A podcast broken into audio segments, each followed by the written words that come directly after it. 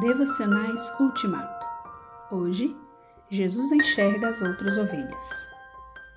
O segredo é este: por meio do Evangelho, os não-judeus participam com os judeus das bênçãos divinas. Eles são membros do mesmo corpo e participam da promessa que Deus fez por meio de Jesus Cristo. Efésios 3, 6. Jesus tem ovelhas no curral e fora do curral. Ele é pastor destas e daquelas. Ele trabalha para reunir as de dentro e as de fora num só rebanho. João 10, 16. O aprisco não pode abrigar apenas as ovelhas de Israel. Jesus é pastor de outras ovelhas que virão de outras nações, de outras tradições, outros contextos, de acordo com a soberania e o tempo de Deus.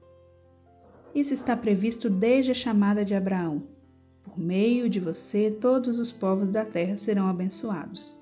Gênesis 12, 3.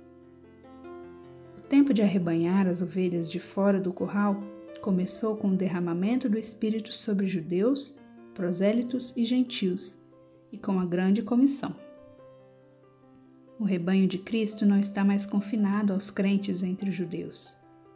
Inclui hoje os crentes de todas as nações, de todas as culturas de todas as línguas, de Jerusalém aos confins da terra.